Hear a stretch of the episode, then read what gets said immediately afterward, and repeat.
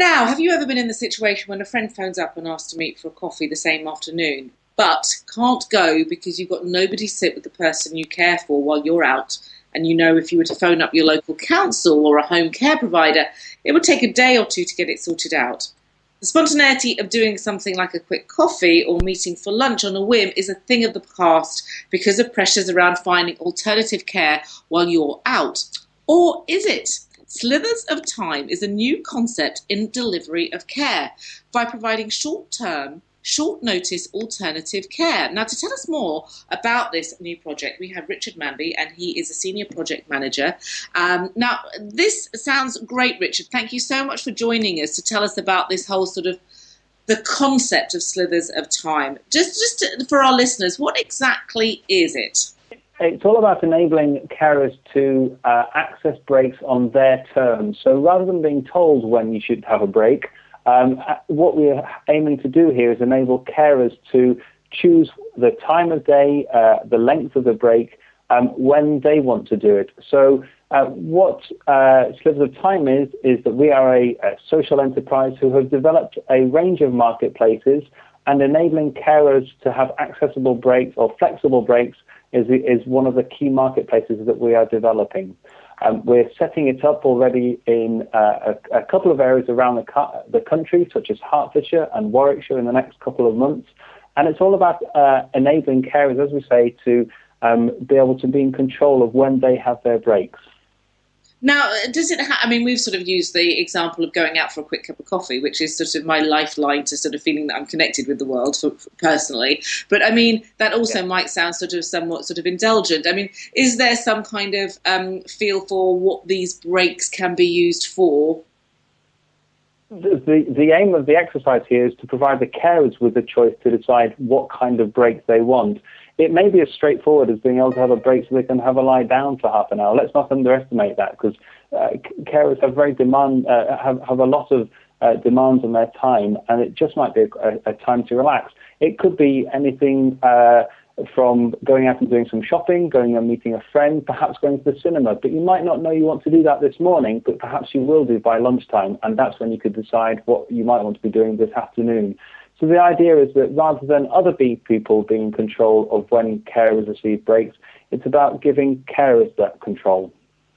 Now, it, it sounds great, but I'm sure our listeners will be sitting there saying, well, well, okay, sounds good, but how does it how does it actually work? What do I have to do? What would I have to do if the service was run in my area, either to sign up for it or to then access it if I were signed up for this service?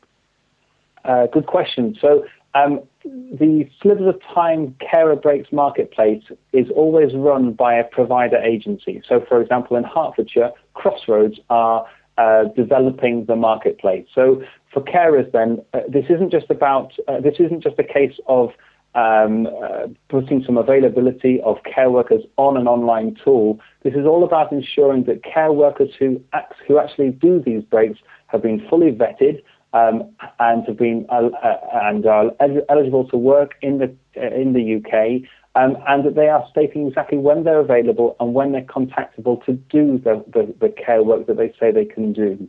Um, so it's very important for uh, listeners to understand that it's not like eBay whereby anybody can just go and sell a bike. Um, this is about uh, bringing together carers who need flexible breaks and care workers who are eligible to work and do that kind of Uh, uh, caring uh, and bringing those two uh, groups of people together.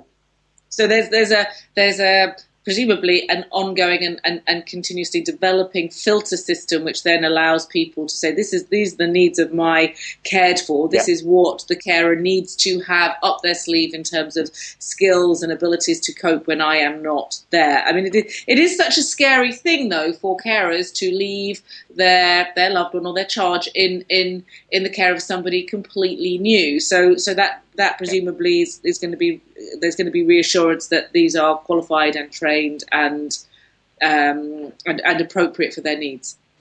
Yeah, everybody who does, every care worker who accesses this marketplace um, uh, must go through um, the kind of safeguarding routines that any provider agency carries out. Um, so none of that is removed by um, enabling people to book their, their breaks online. Um, and once people have been approved, so once a care worker has been approved by a provider agency, um, they can then go ahead, say when they're available and contactable, and then from that point, carers can start to see those care workers, uh, the availability of those care workers. Um, it's a fairly intuitive system. Um, we'd love to get feedback from carers about it. So that's exactly what we're doing in, in different areas. Uh, well, well, that's good. I, I, I, wanted to, I want, I wanted to talk to you about the, the, the follow up, but, but first of all, I'm still a bit I mean, this is a wonderful, wonderful technological world out there. Is is this you implied there that you could sort of book carers online? I mean, is that how you do it? Would you only be able to have access to the to um, uh, help support staff um, and having the break if you were online, or or would you could you be able to do it through phone or texting? I mean, what is the process that the the okay. average carer would would take themselves through in order to avail themselves of this facility? Okay, so once registered, the carer, if they choose to, um, can go online themselves and they can put in um, their requirements. So, for example, it might be that they want to go to the cinema this evening for three hours from 7 till 10. So they would go onto the system um, and put, put, that requirement in. The care worker will, uh, the care workers who are available for those slots um, will appear and they can then choose to see a bit more information about that care worker if they haven't already met them. Um, and that care worker can then be booked by clicking on them. They see the exact cost, um, and that will in- involve all of the costs, such as, for example, um, working time directive, national insurance costs, the markup from the provider, and the hourly rate from the individual care worker. So they, they see the costs that they are going to be paying from their budget. Um, that they can then uh, click on enter, and a text message uh, will be sent directly to the care worker who said that they are available to do that booking.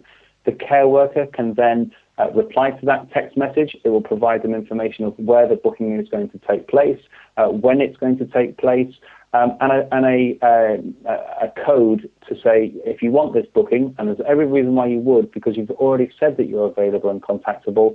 Um, if you want that booking, then you need to uh, reply this code to the system.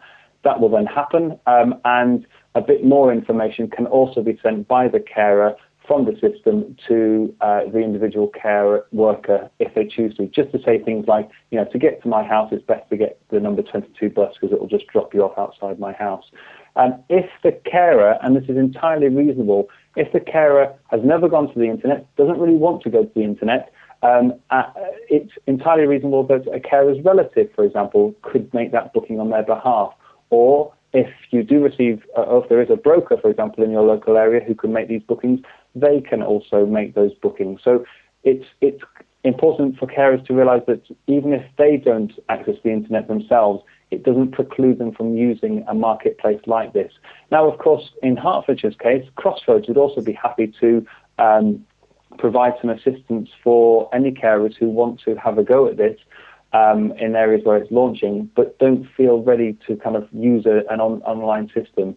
I think what we're saying here is that we're trying to give choice to carers. This all aligns very closely to the personalisation agenda, yeah. and some carers will um, uh, always want the uh, level of support that some provider agencies or councils are willing to provide. But some carers, in the same way that uh, perhaps uh, you might prefer to go to a travel agency, but I might prefer to book my holiday online. The, the idea is new within carer breaks, but there are already these kind of marketplaces uh, in different areas of the country. So at the moment, we were actually started um, uh, to enable people to uh, get into bits of work. So for people, not everybody in the UK can do uh, full-time work, but often have some hours of availability. So Slivers of Time was originally set up through a government grant to enable employers to book local people for bits of time um, and enable those people to become a bit more economically active. Um, and we, we've had, we have some quite a lot, a lot of experience of you know where people some people do not want to use the internet, but they can still access a marketplace like this. It just so happens right. that it needs yeah. to be a, a relative that needs to do it on their behalf. Okay, well, well, I'm I'm really interested to actually to know how this does work out, given the the dependence, if you like, of the internet on it, and just sort of seeing how uh, you know I, am I'm I'm fingers crossed and, and very very hopeful that it will work out because I think increasingly people are having to go to the you know, go through that pain barrier, if you like, of learning curve. So that's great. Thank you so much, Richard Manby, there, um, uh, Senior Project Manager, for um, coming to us today and talking about this. And like I said, it's something that um, uh, hopefully our listeners will be alerting themselves to and possibly using in their area when it comes to them, if it comes to them. And, and we'd love to talk to you again for some follow up uh, somewhere down the line.